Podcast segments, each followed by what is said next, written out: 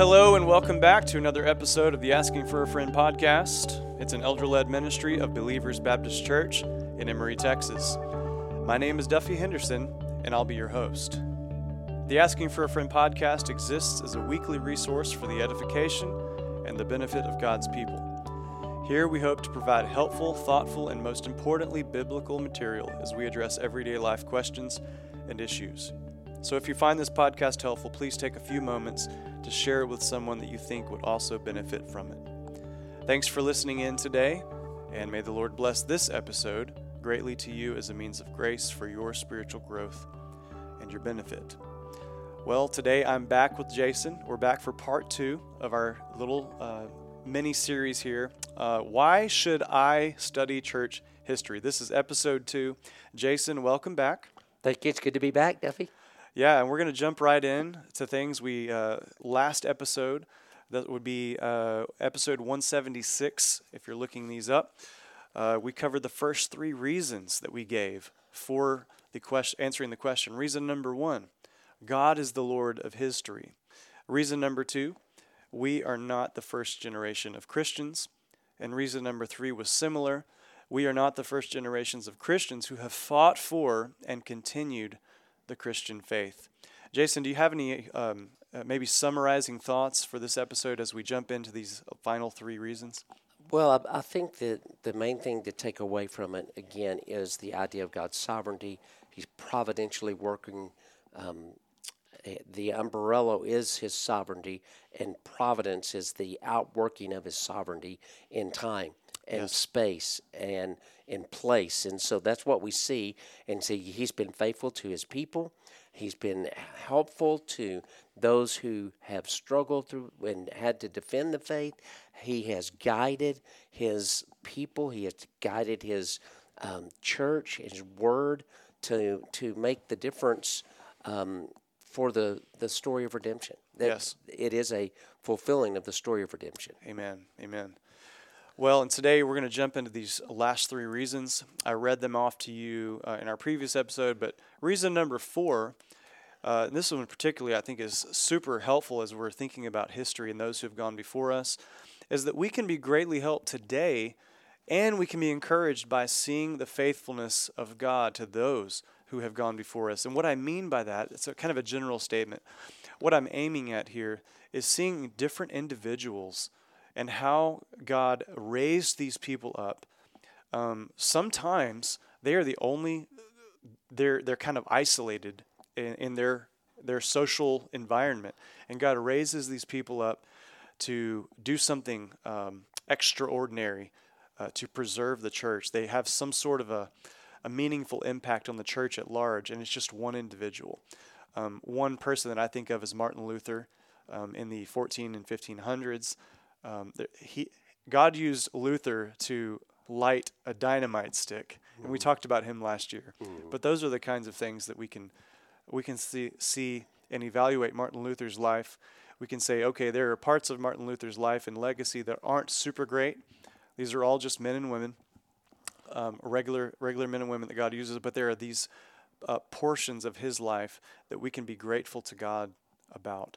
Right, and, and that's one of the beauties of the of the scripture is it does give us all the characters that we're familiar with, whether it be Abraham, Isaac, Jacob, uh, Moses, Paul, David, and and we see um, the mistakes and the flaws, and we see yet God's faithfulness to use those people. Yes. Martin Luther. We're so appreciative of the way that he brought back justification by faith alone. We're so thankful that he brought that back to the, be the emphasis of the gospel that had Yes. been lost for Yes. a thousand years. But then we also see Martin Luther, he never really got past that there was some sense that Christ was present in the bread Yes. and the cup. His His Lord's Supper theology was still a little wonky. Right. so the point is, we don't throw Yes. him all away. We don't No, say, no. well, that he was worthless we don't us. cast him away and forget that he existed and do Right. away with his works. We appreciate how God used him. That's right. And that's one of the beauties of history. Yes. You, Amen. you see those those flaws in the men and the women that God used, Yes. and you're thankful for those men and women. Um, there are some heretics that you totally want to uh, uh, absolutely um, keep at a distance and, Yes. and run from, no doubt. But men and women who God has used faithfully, and there's been a uh, an evidence of the work of God in them. Let's don't toss them all out. Exactly. Yeah. I think about Duffey. I think about Hebrews chapter eleven. That's where I was hoping you would take us. Yeah, this this is such a great chapter. If you're listening and you're familiar with the Hebrews 11, this is what we call the Hall of Faith or the Hall of um, Fame, if you will, of all the Old Testament saints. And so it begins with the writer saying, "By faith Abel, by faith Enoch, by faith Noah, by faith Abraham, uh, by faith Isaac and Jacob, and by faith Moses. By faith the people crossed the Red Sea. By faith Rahab the prostitute did not perish with all of those who were disobedient." And then he gets to verse 32 and he says, And what more shall I say? For time would fail me to tell of Gideon and Barak, Samson, Jephthah, of David and Samuel and the prophets, who through faith conquered kingdoms, enforced justice, obtained promises, stopped the mouths of lions, quenched the power of fire, escaped the edge of the sword, were made strong out of weakness, became mighty in war, put foreign armies to flight. Women received back their dead by resurrection. Some were tortured, refusing to accept release so that they might rise again to a better life. Others suffered mocking and flogging and even chains and imprisonment. They were stoned, they were sawn in two, they were killed with the sword. They went about in skins of sheep and goats, destitute, afflicted, mistreated, of whom the world was not worthy, wandering about in deserts and mountains and in dens and in caves of the earth. And the point being that the writer is saying, and we're trying to say in this uh, episode of the podcast, that there are through the story of redemption in history, those men and women that God has used. We are part of a larger family of faith. That's, I was hoping you would land on that. Yes, we are part of a larger family of faith. And what you just read in Hebrews 11 is basically describing all of church history post Jesus. Right. Um, you could almost read church history and you would find all of these. You would find men and women who were stoned or persecuted. Uh, even today, right now in 2024, um, there are Christians who are, Christianity is outlawed in some countries. Christians who are found out are persecuted and their lives are threatened even today. So this is like ultra applicable um, as we read Hebrews 11. Yes. Just because we live in America, thank the Lord for His grace to this country that we are able to worship freely. That's not even the case all over the world today. And so, what we can learn, we can learn um, from our larger family um, how to remain faithful to Christ, even in the face of hardship.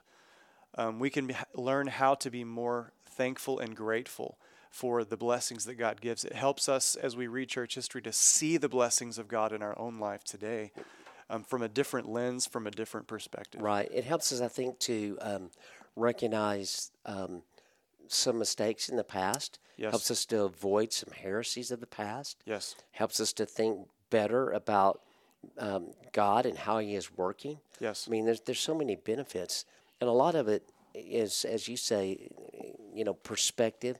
And what are we seeing that happened in the past, and how can we avoid some things, or how can we uh, even do better uh, from what we see from the past? That's exactly right. And that kind of bleeds into our fifth reason. These two go together. So reason number 4 is we can be great or we can be greatly helped and encouraged by seeing the faithfulness of God to these individuals who've gone before us.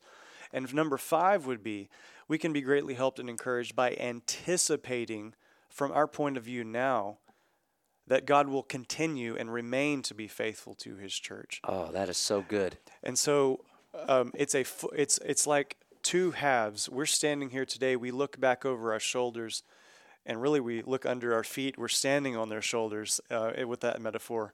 Those who have come before us, but we can also look forward in the face of adversity with the church right now, specifically with all the challenges that the church faces in America in 2024 governmental issues, morality issues, ethical, Economic. economic issues, you name it. Right now, we are it's in a really tough spot for us. But regardless, um, history shows us that we're not in the worst place possible that we could be. Right. and it shows us to count our blessings, but it also shows us that God will continue because He is faithful and just, and He does not change. So that as we move forward, He will continue to lead His church, guide His church, protect His church, um, and in all sorts of ways, in ways that we wouldn't even expect. Right. I think about um, the fact that sometimes here in the 21st century, we think that it's so bad that, you know, uh, morally, spiritually, religiously, the church is not where she needs to be. But we don't have it worse than what Paul and the other apostles had in the first century. There was no remnant of the gospel. There was no sense of morality. It was just paganism. And so to bring the gospel into that context versus in our context, Southern morality, politeness, chivalry, those kinds of things are still. It's barely hanging on. It's barely. We're, it's on fumes. It's we're on, on- the fumes we're of on that. we're on the E gauge right yeah, now. yeah. But, but nevertheless, there, there's still a still there. context for the gospel.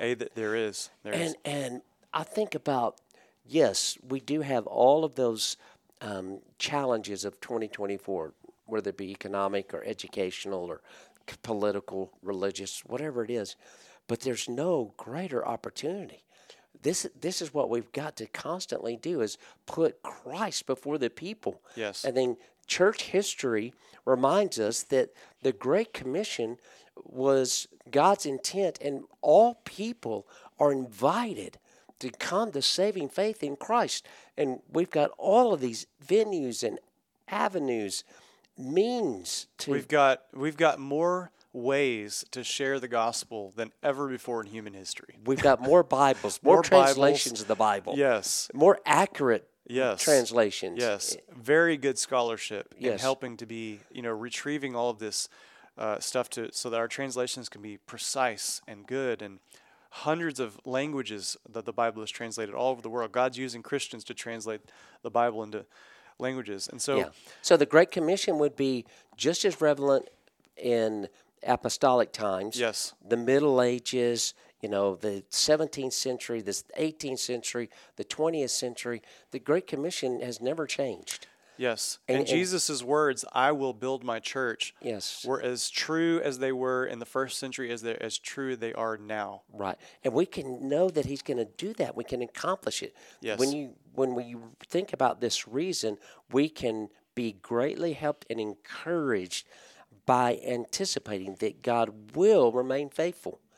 That's why we keep going, Duffey. That's why we keep making the means of grace priorities in our life. That's why we continue to encourage one another to share the gospel and to live faithfully because we know that history is going somewhere. It is going somewhere. That's I want to let me hang out for there for a minute. But you mentioned I think last episode about history begins. You know, eh, we can say that history began in Genesis one one, um, whenever that mo- that moment in time is.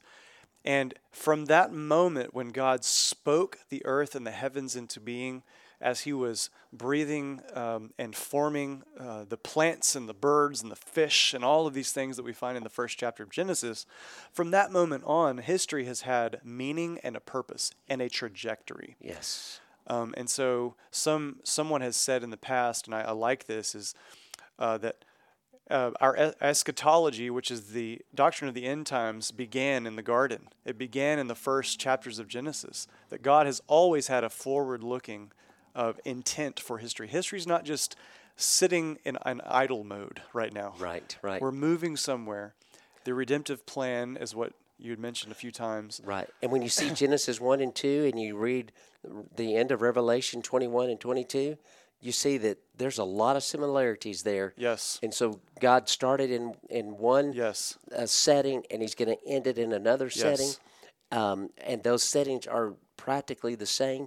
And in between is history. Yes, yes. And so history is going someplace, and as Christians, we're on the train tracks. yes. you know, we're we're uh, we're we have a ticket. We're the, the conductor is Christ. You know, to use a train metaphor, as we're talking about this, And we can be confident that um, that today, no matter what our situation is, the church around the world, pick your, you know, the, the church in the, the portion of Christ's church that's, say, in a country like China, um, needs our prayers. They need our support. In uh, Israel, in the Middle East right now specifically, um, in places where the um, where unbelievers want to kill Christians, want to snuff out the gospel. Uh, it's demonic in in the, in the way that they're being opposed. Um, but God, and but even God, still, even still, that's right. That's the point. Has no bearing on the purpose of God. That's right. Uh, God is using that to purify His church. He's using that to grow His church. Some of the greatest moments in church history where growth has happened is through the fires of persecution. That's right. Um, and, and opposition. That's where the, the gospel shines forth. The, uh, the true people of God rise as cream to the top, as it were, and God continues on. So right. God will not be thwarted, and Christ will right. build His church. That's right. Who answers to who? Who says to God, "Are you? You know, what are you doing?" You right. know, no one questions. No one can question God's plan. Right. Okay, well, as we wrap this up, we've given five reasons. Reason number six, I think, for me, is going to be the most. Um, this is one of the main reasons for me why we would study church history. Um, it comes with a, a little bit of a theological bent toward it, but our understanding of God's Word, the Bible, can be helped, and it will be helped if you study church history. And we've already mentioned this a little bit, but I want to I want us to press in kind of as we end this series. Um, but as we read through church history today in the 21st century, there have been various pockets of um, specific um, points of debate or controversy or you know whatever kind of title you want to put onto that but where a doctrine has risen up and there's been people who have been for it and against it. And there has been this uh, time where the, the true doctrine of the word has been preserved or whatever doctrine is being fought for. I think about some of the councils and um, the creeds that have come out of those like nicaea constantinople chalcedon um, and those are you know 1500 years removed from us right now. But we still bear that as the church. Those are things that have gone before us and um, the church has debated um, hashed it out as it were right. Um, we're not having to fight lord willing we i mean some some places we are but we don't have to figure out the what do we believe about the doctrine of the trinity today because we kind of have that been passed down to us in a way right and we can be thankful for that. Yeah, those um, councils um, really were continuing and uh, upholding yes. the the faith as it has been given, um, the once for all given to the saints faith. Yeah, yeah. And so those particular councils were battling against heresies that were trying to supplant, if you yes. will, the the truth. Yes. And so they're all important. They're all part of church history. We're a result we are the beneficiaries, if you will, of yes. those councils. That's a great way to put it. We're the beneficiaries of those. Yes.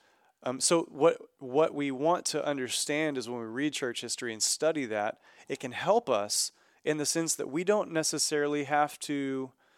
Um, uh, I don't know how to word this right or word this well, maybe, but we don't have to fight those fights. In in one sense, we do have to preserve those truths, but we can kind of look back and think, oh, okay, that is true, and we can adopt it. We can, you know, we can take it in with us, right? Um, as we as we understand and as we develop our theology and our understanding of God's word. Um, and we have examples of uh, faithfulness like William Tyndale. Some specifics we already mentioned. Martin Luther. Martin Luther brought back and, and highlighted the doctrine of justification by faith alone. William Tyndale brought back the Bible and said that the Bible needs to be in the hands of everybody. The Bible needs to be accessible. Um, he was a forerunner to even Luther in the Middle Ages. So let me re- let me and uh, you've got a great quote here, a great portion from this book. Right. Let me read a, re- read a little history. Yes. This is on May the twenty first, fifteen thirty five. Tyndale uh, is has been running from the church because what Tyndale has been wanting to do and has done is to translate the Bible into English. And this is breaking the law. This is putting, you are putting the law in the common vernacular of the people, the language of the people. That's against the law of the church and yes, the land. Yes, he was putting his life on the line Yeah. for this. So this is what happened at the end. He's been running. Um, he has been um, hiding. He's had his works confiscated, destroyed. He has had moments of high drama where he's having to barely escape the clutches of the church. And there was a man by the name of Phillips who had become his friend. And so on May the tw- 30, 21st, 1535, Phillips shows up to a home that he was invited to for lunch. And he then went to town to set the officers in place who were going to ambush Tyndale. So Phillips' plan was working admirably, only requiring that Tyndale, who had been invited out to lunch that day, would cancel the arrangements made with Miss Poyntz and invite Phillips to join him in the town. So in this, he was not disappointed. So God said, I'm going to put Tyndale, who is translating the Bible, with the betrayer, Phillips, and they're going to go to town together. Now, Tyndale has no idea.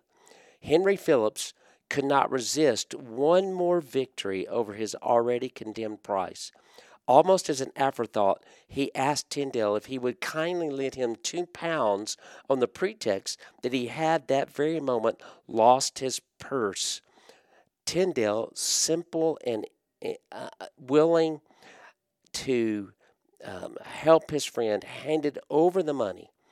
And that was enough money for a family to live on for two months. So the 10 men left the house. And uh, that city, which was Antwerp at the time, was like all medieval towns, laced with twisting, narrow alleys, and in places refusing to allow two men to pass where no sun less by reason of the overhanging buildings that the pedestrians might have to bump in order to meet. In other words, crowded, twisting, turning. They can't walk shoulder to shoulder. As they left the home, just such an opening confronted them. Tyndale courteously stepped back to allow his guest to precede him. Phillips, a tall, handsome man, stood aside and ins- insisted that the great reformer should have precedent. Tyndale came to the opening and saw two officers ready to seize him. He hesitated, moved back. Phillips stood over him, pointing down with his finger as a sign that this was the man, that the officer should arrest him. He then jostled Tyndale forward into the officers, and they bound him with ropes and brought him to the attorney's residence. And so, this is the arrest of William Tyndale. That's church history. That's what we're talking about. The fact that um, the um, examples that we have in history would help us to see the faithfulness of God in spite of difficulties. The the the examples of um, Luther that you're talking about, these are great moments in church history. Listen to this. I'll read you another one, or at least just tell you the story of Augustine. Uh, Augustine. Some people say Augustine. Some people say Augustine. Sure. So Augustine, he's a generous, uh, a, a genius, right? I mean, he's intellectually so strong, and he um, yet is a wayward genius. He is um, drowning, if you will, in the life of pleasure. That's all he lives for. And he, he crossed every boundary to fulfill his pleasure. He went for a time into a religious cult. Now he's approaching middle age. He's desperate. He needs something to give him hope and purpose and satisfaction. And that's all eluded him. And he could not control his destructive habits that he learned when he was as a teenager. And so he goes over into a garden and he hears over the wall in this garden the voice of a child pick it up and read it, pick it up and read it. On the ground before him lay the epistle to the Romans, and he opened it at Romans 13, 13, and 14. And in a moment, his world was turned upside down, and his massive intellect was recruited for the cause of Christ. And he would go on to write one of the uh, towering treatises in the history of the church on the Trinity. Um, his his confessions has been read by thousands of Christians. And most people say it's the first Christian autobiography. Yes, yes. And so, how God can turn around. Um, John Bunyan, I, re- I remember us planning for that episode. John Bunyan was um, just a terror as a teenager and as a child. And God turned his life around by the gospel, and you know we know his legacy. Right. Um, so I think our I think Wow. the point we're trying to make there, Duffey, is that last point. Our understanding of God's word, the Bible, um, will be helped, and it's helped by we seeing the faithfulness of the lives of men and God's um, continuing to work to preserve and protect yes, the Scripture to the point where we have it to, today. yes, and uh, just a few more examples. I'm glad you brought in Augustine. Um, I think about, uh, and I believe he was in the second century. Um, Irenaeus, although we would not agree with everything, um, he certainly was um, a Christian, um, believed the gospel, and he wrote against some very important heretics, Marcion and Valentinus or Valentinus in the second century. And so we have uh, copies of his work where he was writing in defense of Christianity against these, and we can learn from these. From this has been 1800 years ago. Uh, Tertullian uh, was uh, a little bit after Irenaeus. He actually studied under Irenaeus, and he, I think, if I remember correctly, he was in the third century. And what's fascinating about Tertullian, some of the language that we find later on in history that is used by the confessions of faith as well as the creeds of the Christian faith that are way further removed from Tertullian, he is the one who brought some of the language that we use to help us to formulate our understanding of the Trinity way back in the third century. Now, we would not agree with everything that Tertullian taught, but God used him in that time to, uh, we can trace that stream of Trinitarian theology all the way from Tertullian as well as Augustine. In those, so it's fascinating to see. Right. Um, and then Athanasius, uh, you know, we have he, he's famous for the Athanasian Creed, and he gave the probably the best defense of the deity of Christ that's ever been made in history. um, so anyway, Those are those, those are the kinds of things that right. Great examples. that we can remember. We can read these guys. We can understand um, that God used these men, although we wouldn't agree with everything that they had ever wrote and some of their beliefs. Um, he still used these fallible men to, uh, in these particular points of time, that will help us today theologically and understanding our Bibles as well, so we can avoid some pitfalls. Right. One one thing that we probably ought to say as we wrap it up, and we'll give some uh, resources. Yes. Um, one of the dangers, as we've tried to promote and encourage and entice people to be involved in church history, one of the dangers would be to be uh, so concentrating, so focused on the people, on the movements, on the events that we forget to look at uh, God working. So always keep in, uh, in focus the hand of God at work. I mean, you pick up a biography, a Christian biography, not so that you can emulate and be a Spurgeon, Exactly. but so you can see the hand of God working through Yes. that man. And are there some life lessons and some some things that you might get pick up from his life? Sure, but you see the hand of God working. Yes. And how that God worked in that particular person. And so Amen. uh, that's a pitfall that probably we could uh, mention that it would be easy to fall into. Yeah, and I think uh, on that same idea, just um, some of us have our favorite people in church history. Some of us who do um, enjoy reading in history and understanding and not forgetting, rather, that they're just people that God used. They're not perfect. They had pitfalls and they had their own issues.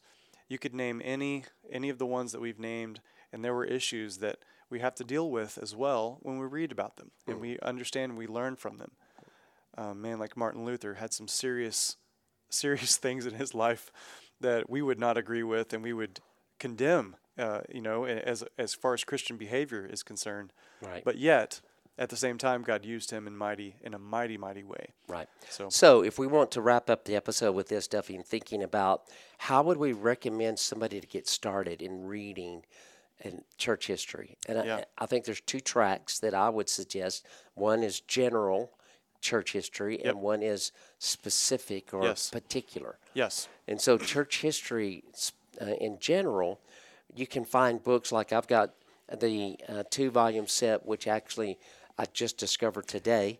Volume two is missing. I don't know how it got to, uh, lost, but it's somebody's lost. somebody's got it. If you ha- hey, if you have Jason's copy of this, Yes, it's called The Story of Christianity by Gonzalez.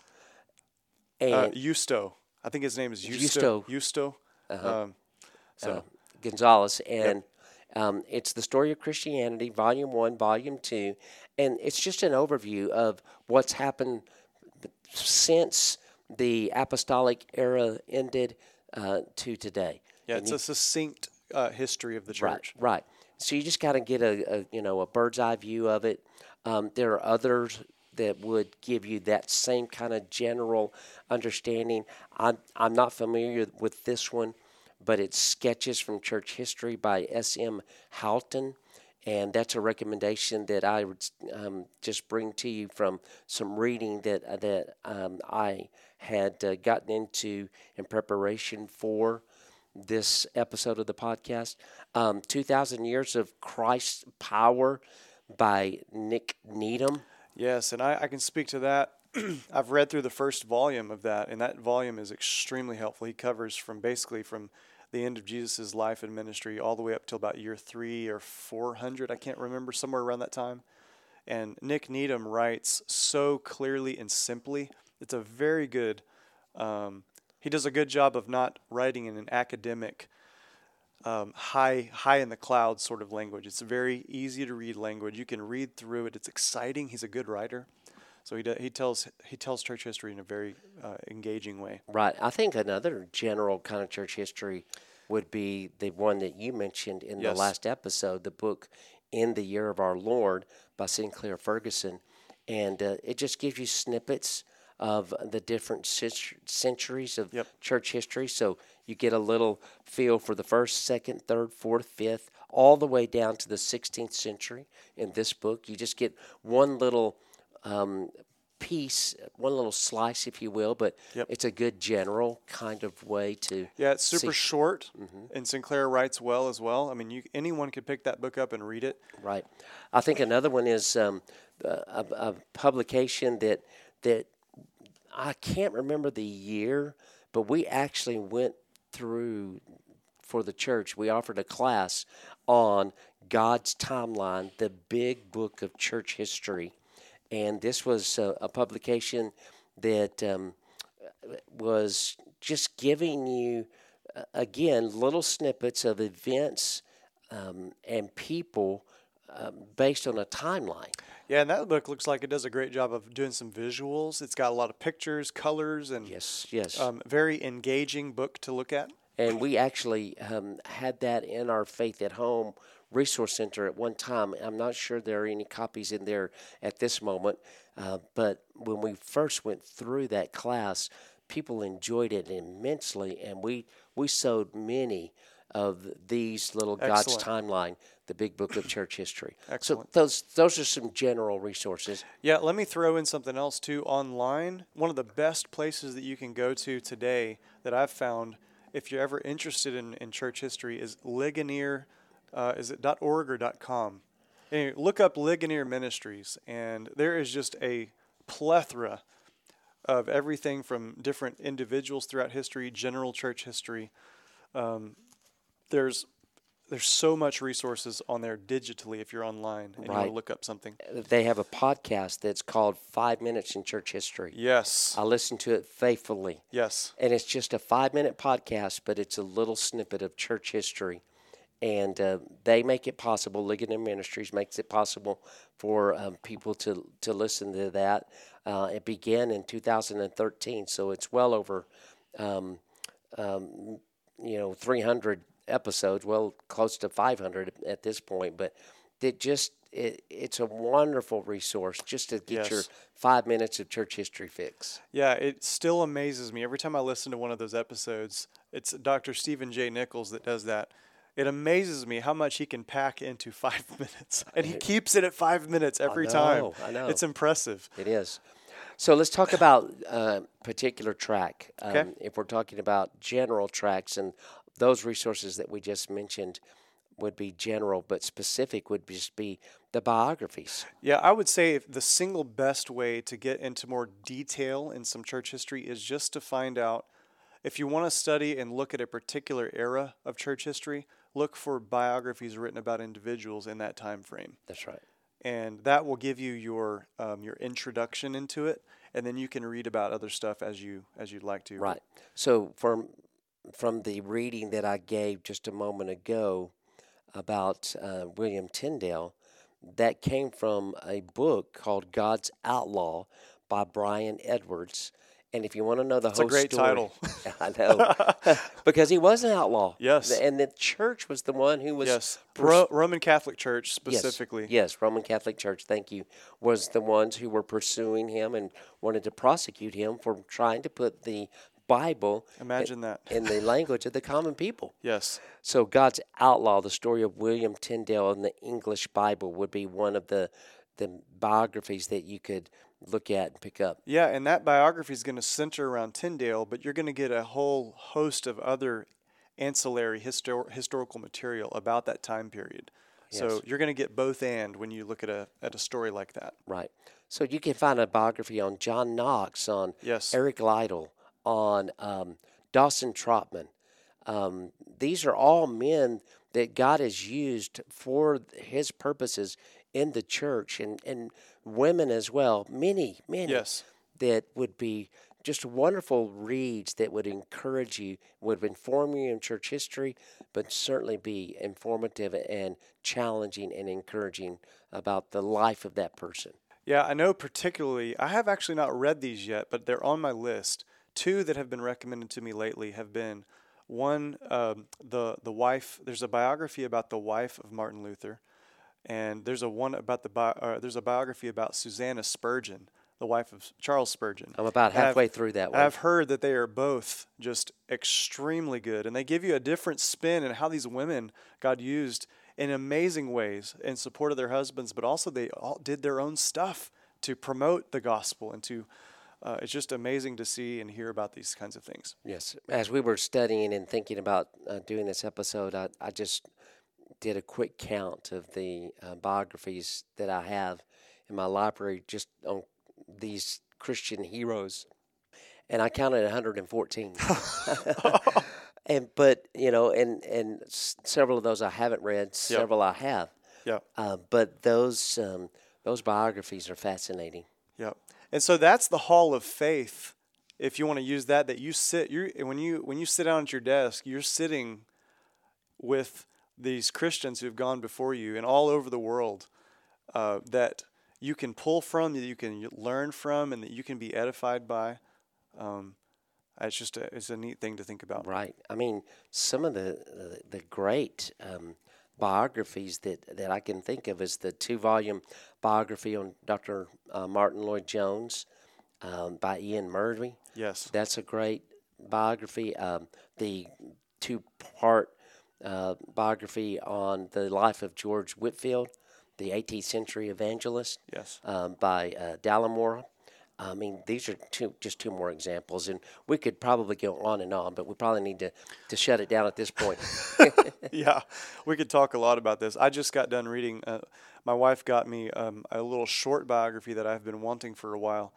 Um, Theodore Beza was the successor and really good friend, close friend of John Calvin, and he followed John Calvin up um, in Geneva when he passed. And Beza wrote a biography of Calvin's life, and I just got finished reading through that.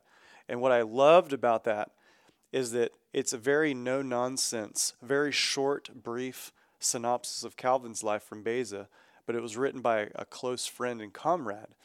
And so Beza strings together Calvin's life, but all of the controversies that Calvin was involved with, and um, just laces them. He w- laces this little tapestry for you in a very succinct way. It was very edifying. But those kinds of things is you get you get the life of Calvin, but you also get uh, the history of, of Geneva and, and Northern Europe at that time, but also some of the theological issues that were. It's just a comprehensive little. So all of those kinds of things are just really really helpful. Um, Jason, do you have any closing thoughts? I know we need to shut this one down. No, yeah, I believe that you know what we were saying at the end of just giving some recommendations, two different tracks, uh, general church history, and then more particular church history through the biographies of people's lives. Yes. Well, as we close, let me just remind you all these are the six reasons, and then um, we will look forward to tuning in with you next time on the next episode. So, why should I study church history? Reason number one God is the Lord of history. Reason number two we are not the first generations of Christians, or first generation of Christians. And reason number three we're not the first generation of Christians who have fought for and continued the Christian faith. Reason number four, we can be greatly helped and encouraged by seeing the faithfulness of God to those who have gone before us. And number five, we can be greatly helped by encouraged by anticipating that God will continue to be faithful to his church and to us today. And then finally, it can help us in our understanding of God's word as we see the different controversies and conflicts over doctrines and uh, points of theology all throughout the centuries. Well, that's it for today's episode. Thanks for tuning in, and thank you for taking the time to listen to the Asking for a Friend podcast. We hope it's been a blessing to you. Don't forget to like or share this podcast. Pass it along to someone else that you think might benefit from it. Text, email, social media, any way you share your media. Don't forget, finally, that uh, you can submit us a question to look forward to ad- address in a future podcast episode if you'd like. Go to our media tab on our website, bbcemory.org. You'll find a place to do that. And as usual, until next time, grace and peace be with you all.